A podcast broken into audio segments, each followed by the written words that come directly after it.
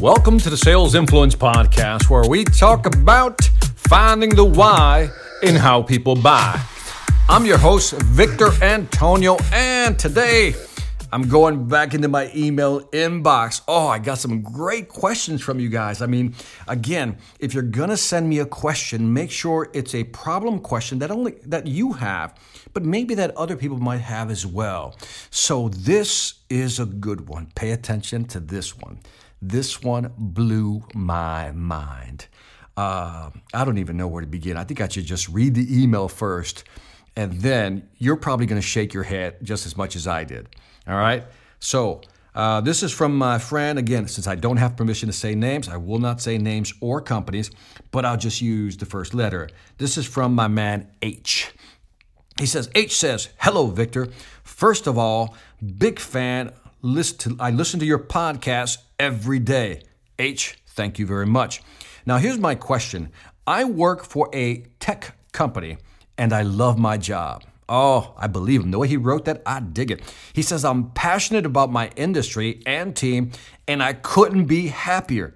Boom. I read that first paragraph. I'm like, I like this guy. He loves what he does, right? But then he says, the pivot. Now here's my problem. My quota keeps going up quarter over quarter. Register that. His quota is going up. Quarter over quarter, not year over year, quarter over quota. I had a quota of three hundred thousand in Q three, and I hit six hundred thousand. Boom, blew his number away. Then they bumped it up to five hundred thousand in Q four, and I hit one million, blew that number away. I have been working like crazy, and now my quota is going to be eight hundred thousand dollars, while my peers remains the same. In other words, his peers, people he works with, their quota is staying the same. I'm not going to I'm not getting a raise, and my management team is arguing that I should be okay with this since they are giving me an on-site sales guy. But I don't want this. I want a small quota, which is easier for me to double and less complexities since I am my own team. So this is a maverick. This is a guy that likes working for himself. Please help me. I love working here, and I was ranked top twenty in my country. This is international, by the way. But I don't want to leave. At the same time, I don't want my management team to push this unfair system on me. Parentheses, refuse to work on my off hours if they expect me to hit those numbers on the regular. Another parentheses, I would be happy with just a text message from you uh, or a phone call. A video might not be good since they may not be applicable to many people. Sign H. H, I think you're wrong. This is applicable to everybody. In fact, I hope that if you're a sales manager and you assign a quota, you're listening to this. Let me tell you what's going on here. This is just... Let me just dissect this because this is why companies fail. This is why companies lose great people. First of all, he starts out, here's the thing. He loves the company. I love my job. I'm passionate about my industry and team, and I couldn't be happier. Right there, that's gold. That's human capital gold. You know, to have an employee who loves what they're doing, who loves what they're selling, who loves the industry, who loves the team that they're working with, that is human capital gold. And so you got to take care of that stuff. And so by, now let's go to the problem. My quota keeps going up quarter by quarter. What? Quarter by quarter? I mean, how unfair is that? And then as soon as it, he hits the number, listen to what he said. I had a quota of three hundred in Q three, and then I hit six hundred. So he doubled it, blew it away. Then they bumped it up to five hundred K in Q four, and he hit a million. He doubled that. Now let's just stop here. First of all, this inching up of a quota system is unfair. Now, I don't know what the compensation structure is like, but that's unfair. That's almost like somebody moving the goalpost on you all the time, right? You're like, come on, are you kidding me? If you want to demotivate somebody, keep doing that to them. Every time they hit a number, you jack it up even further. And I'm not talking year to year. I'm used to year to year quotas getting jacked up. But quarter to quarter, are you kidding me? Now, here's what's interesting. His peers, who are not doing as well as him probably, they're not getting their quotas jacked up. So in other words, the manager is punishing him, punishing him for producing. Let that sink in for a moment. The manager is punishing him for producing, and those who are not producing, they don't get their quotas moved. Now, remember, you reward behaviors you want to repeat. In other words, you reward the behaviors you want to encourage. And what they're doing right here, they're not rewarding the right behavior. See, they're actually penalizing the right behavior, which is to sell a lot. They're rewarding the bad behavior, not hit your numbers, by not raising their number. So in other words, this is totally unfair. You know, he says, he says, I am not getting a raise, and my management team is arguing that I should be okay with this since they're giving me an on-site sales guy. Are you kidding me? So in other words, they're justifying, I am jacking up your number. I'm basically putting my hand in your pocket, taking money out of your pocket.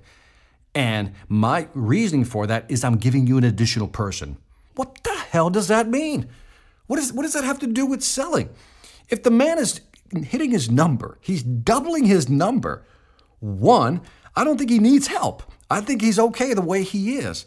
Now, again, I don't understand the compensation structure. I don't under- understand the territory objectives. So I, I'm, I'm going off this limited information because I don't know what the major or overall master plan is, the long-term plan is. But based on this, this is ridiculous. He's also, he goes on to say, I don't want this. I want a smaller quota, which is easier for me to double and less complexities. Here's another problem. The manager who is assigning this quota is a horrible manager. One, because you're jacking up the quotas quarter by quarter. Two, because you're penalizing a person for actually performing.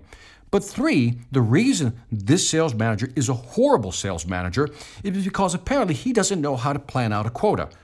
Look, I've been in positions where I have to hand out quotas. And once I hand out the quota, the rule is, the golden rule, you never mess with the number. You never mess with the salesperson's number. In other words, once I give you a quota of, let's say, five million dollars a year, I'm not going to change that, especially if you hit it. In fact, I want you to hit it. I want you to shoot right past it, and I want you to make a lot of money. What they're doing to H here is they're moving the goalpost on him. But in other words, the manager is ill-prepared or ill-equipped to give an accurate quota. That's why they keep moving the quota up. If they understood their numbers, they would have started with, let's say he hit, let me see, in Q three, it was three hundred thousand. He hit six hundred thousand. So the next quarter he hit, they moved it up to five hundred. Then he hit a million. And I'm asking myself, well, why don't you just jack up his quota to two million dollars and call it a done deal for the year? And if he hits two million dollars, great. You know, and again, if he hits two million dollars in this year, next year, maybe I'll move it to three, four, four and a half, whatever it may be, but I don't change it on them. So my response back to H is, H, you're caught. You're caught in a tough position. I don't know how I can help you here. I can only validate that that, that injustice that you feel is valid. This is unjust what they're doing to you. The problem is that you really love this company. You love working for them. You love the industry. But I am telling you right now, H, if you're as good as you say you are, and I believe you, and you love this industry, you have to do one of two things. You have to either be stronger, take a firmer stance with your management and says, you give me an annual quota and that's it. Or if they keep doing this to you, personally, I would move to another company. I know that sounds harsh, but I would move to another company because this isn't fair, what they're doing to you. They're taking money out of your pocket every time they shift the quota, and that is unfair. The goal of a salesperson is you give me a number and I will go out there and hunt for that number. I will make that number. If I don't make it, I don't make as much money. But if I do make it, I expect to be rewarded. And so should you expect that as well. So this is unfair. My suggestion to you is you confront management, says I don't need another salesperson, or restructure the deal, give me an annual quota. And if they don't want to work with you, then you have two alternatives. Keep taking the abuse or find another company that will appreciate you, H. So I hope that helps, H. That's the best I can do for it. And again, I'm being honest with you, H. That's what I would do. If I'm good at selling, guess what? I'm going to go find another job because, you know, When I think about loyalty, I think about value for value. If I bring in value, I expect you to give me value. If I'm providing value and in return I'm not getting the value from you, the company, then the covenant, the agreement of loyalty is now broken. So again, this is a decision you're going to have to make. H. Anyway, well, that's it for this Sales Influence podcast. Don't forget to leave me some feedback on iTunes, Stitcher, or YouTube. Let me know what you think. I would greatly appreciate it. And again, send in your questions. Make them good, because you never know who else might be helped by your question. Also, check out my sales training website, Seminars On Selling dot com, where you'll find great training videos for you or your team to help you grow your business and make more money. Lastly, I want to thank you for listening. This is Victor Antonio, always reminding you, let the beat drop. Let the beat drop. Oh yeah, selling ain't hard when you know how. Take care.